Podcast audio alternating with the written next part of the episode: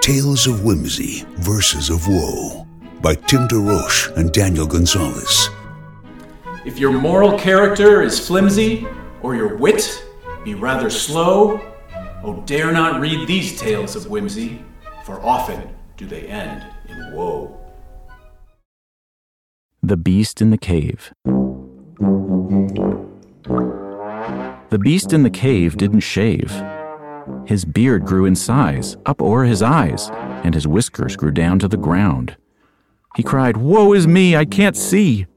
On a stone he did trip and he tipped, falling down with a bump on his rump. Forever after there he sat, hairy, happy, and increasingly fat.